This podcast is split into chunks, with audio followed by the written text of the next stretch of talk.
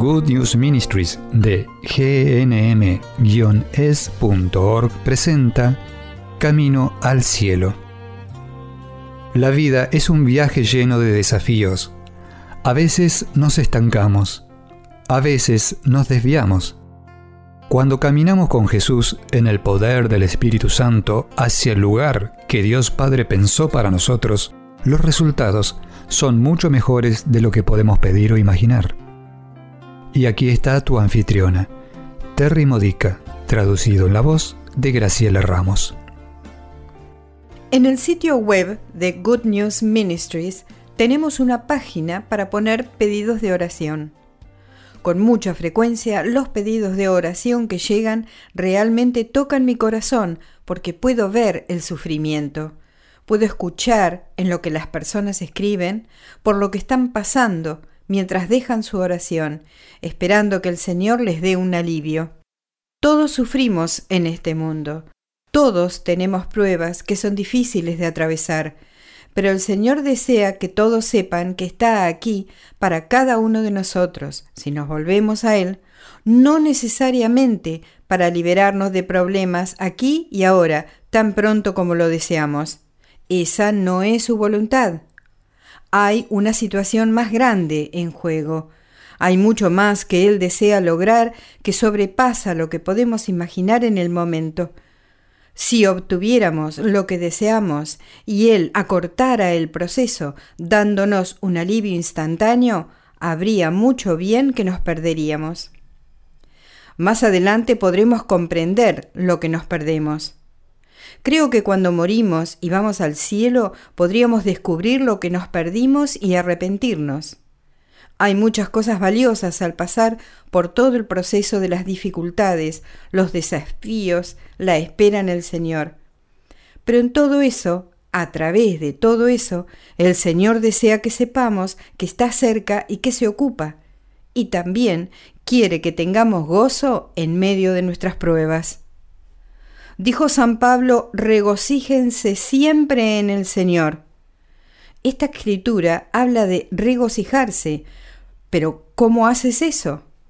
Aún no estamos en el cielo y hay muchas cosas malas sucediendo en nuestras vidas y en las vidas de las personas que nos preocupan.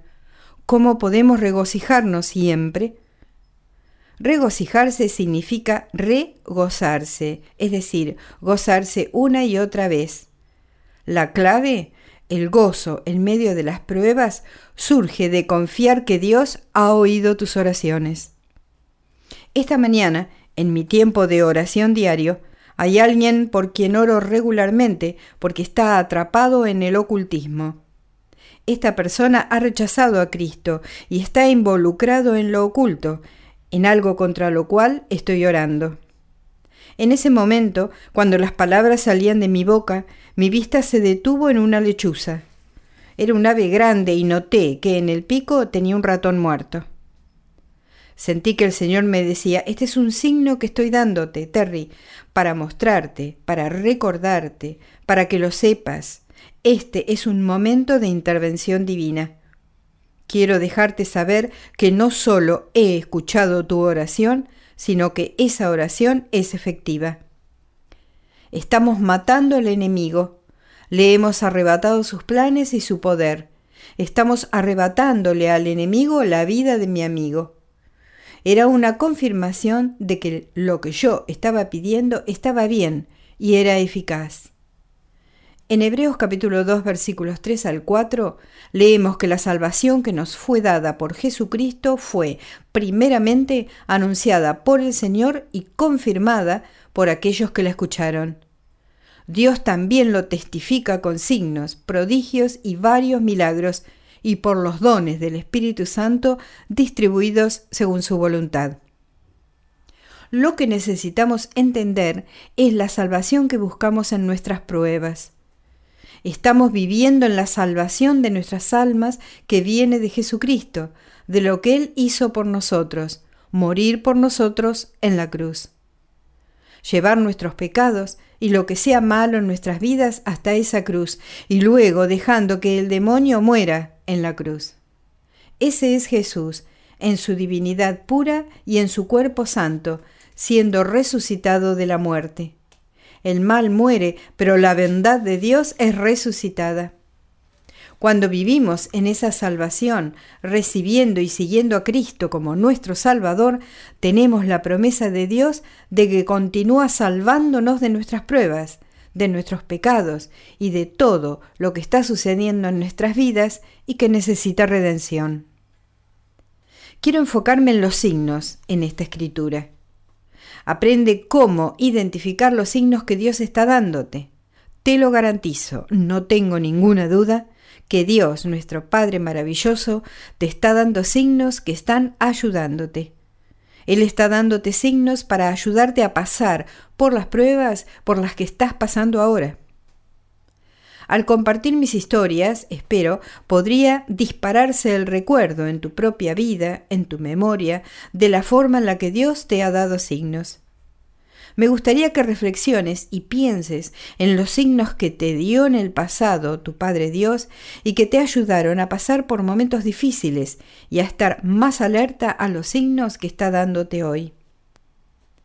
Con frecuencia, Dios ha usado aves para darme avisos, para reafirmar algo. Hace varios años mi esposo y yo compramos una pequeña propiedad que es donde estamos viviendo ahora tiene bosques y queríamos construir una casa en ella. En ese momento estábamos viviendo en una urbanización aquí en Florida. Ansiábamos salir de la vida atestada, ruidosa y ajetreada de esa urbanización, donde las casas están demasiado juntas. Pasamos por muchas dificultades para edificar la casa e incluso para mudarnos. Hubo muchas historias de pruebas por las que pasamos y victorias que Dios logró por nosotros. No tengo tiempo aquí para compartir todo eso, pero quiero compartir ahora la historia de los halcones. Estábamos parados en el comienzo de la construcción de nuestra casa. Yo estaba caminando con mi perro en un lugar pequeño de la casa de la cual nos queríamos ir, Mientras estaba en el patio con el perro, de repente sobre nosotros pasó una bandada de halcones. Los halcones no andan en bandadas, vuelan solitarios, pero había una bandada completa de halcones sobrevolándonos.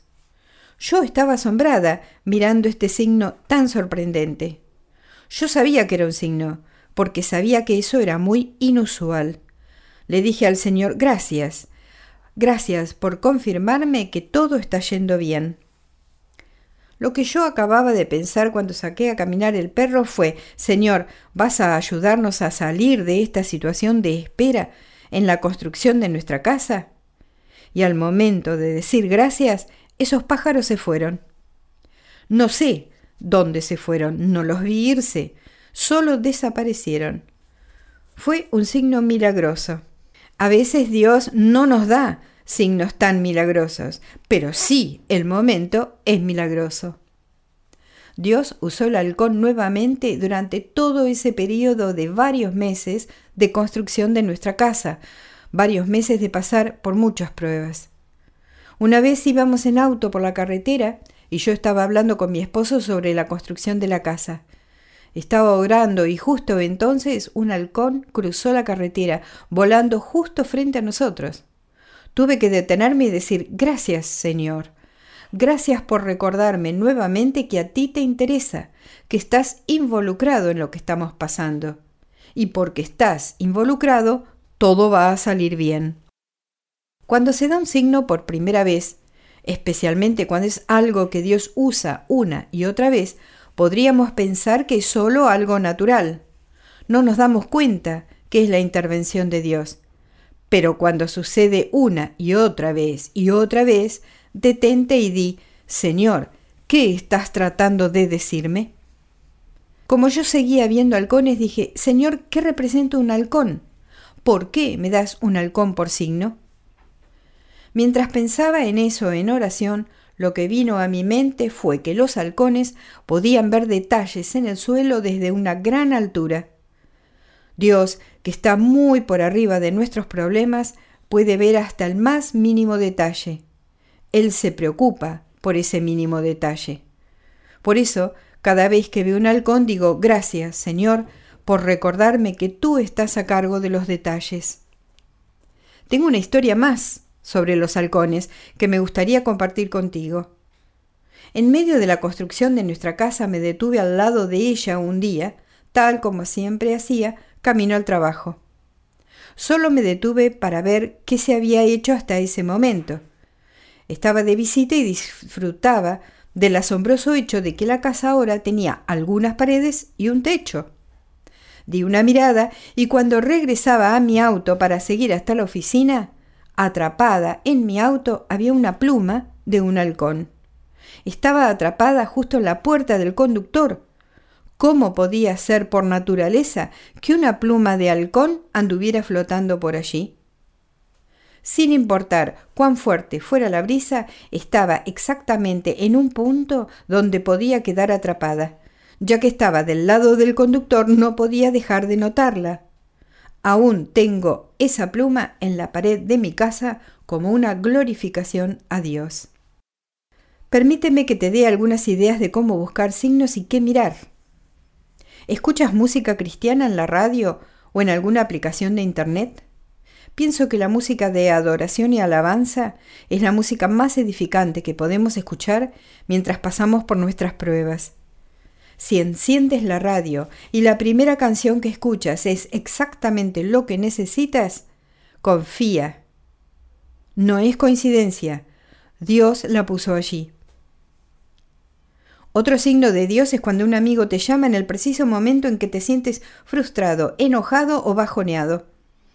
Cuando un amigo llama, pensamos que es una interrupción, pensamos, no necesito esto justo ahora, necesito enfocarme en este problema con el que estoy lidiando y solucionarlo. Pero Dios está tratando de interrumpir ese momento a través de un amigo. Tal vez puedas descargarte con él, o tal vez Dios vaya a decir algo a través de él. También encuentro que Dios frecuentemente se comunica a través de pequeñas cosas e insignificantes, como una calcomanía en el auto que va delante de nosotros. Si te detienes en un semáforo, esa es una gran oportunidad para orar y ofrecer cualquier cosa que esté en tu mente y por lo que estés preocupado. Di algo así como Señor, por favor, encárgate de esto y ayúdame a estar en contacto con el gozo que surge de saber que tú estás involucrado y de que realmente te importa. Fíjate qué letra de la patente del auto estacionado frente a ti te da un indicio de lo que Dios está tratando de decirte. Ese es un ejercicio espiritual que te ayuda a conectarte con el Espíritu Santo y trabajar con Dios para poder recibir sus mensajes. Otra cosa que sucede en el tránsito, las palabras en los camiones.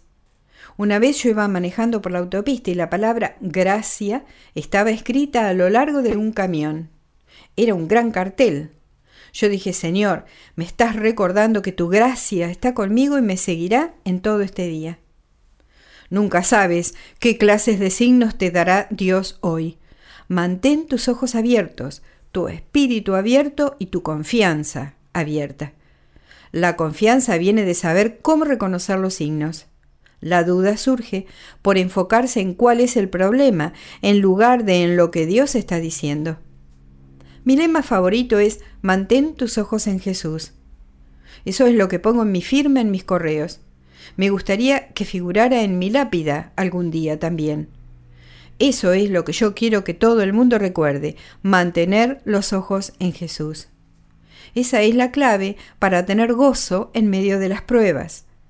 Cuando nos enfocamos en lo que está sucediendo, nos deprimimos, nos angustiamos, tenemos miedo. Aunque hay razones válidas para estar deprimido, preocupado y ansioso, Dios quiere levantarnos de todo eso. Él nos levanta recordándonoslo a través de signos. Deberíamos volvernos a Él y poner nuestro foco nuevamente en Él, leyendo las escrituras para ver cuáles son las promesas de Dios. Yo escribo reflexiones diarias sobre las lecturas de la misa y son publicadas todos los días de la semana, todos los días del año. Se publican en mi sitio web y son enviadas por correo y por mensaje de texto. Muchas personas me dicen que Dios les habla dándoles ánimo, haciéndoles saber que Él se preocupa a través de esas reflexiones. Lo he estado haciendo desde 1999. Durante los años, una y otra vez, las personas me dicen que es como si yo estuviera escribiendo esas reflexiones sentada en el living de sus casas viendo lo que sucede en sus familias. Ese es el Espíritu Santo, el tiempo perfecto de Dios para tu vida. Me gustaría compartir un signo que el Señor me dio cuando estaba en misa el día de hoy, para edificar la fe de lo que escucharan este audio. Al finalizar estos audios, a veces doy una palabra de conocimiento que espero que me haya sido dada por el Señor.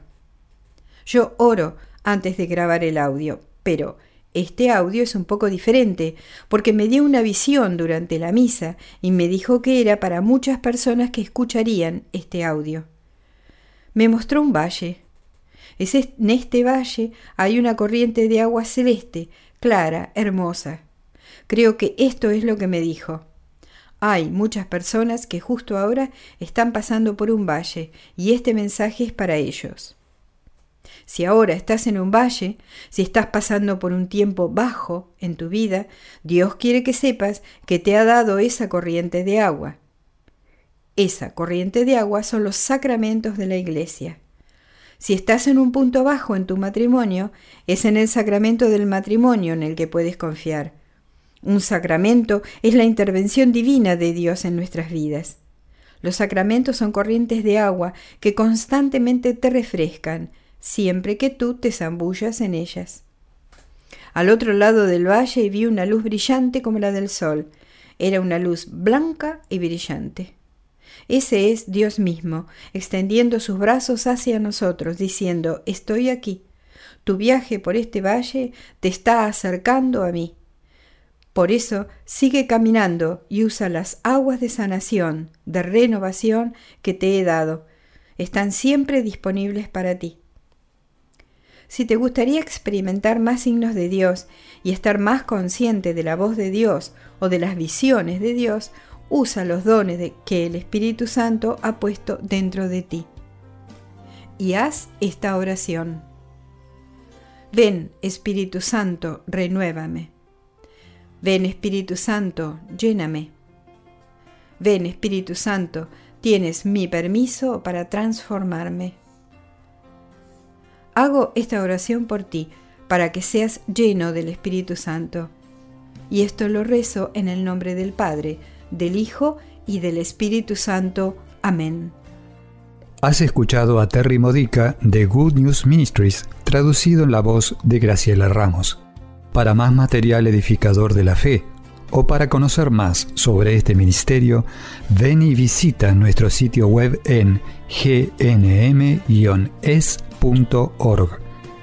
Encontrarás recursos en línea y mucho más para ayudarte a conocer el amor del Padre, para acercarte más a Cristo y ser lleno del Espíritu Santo.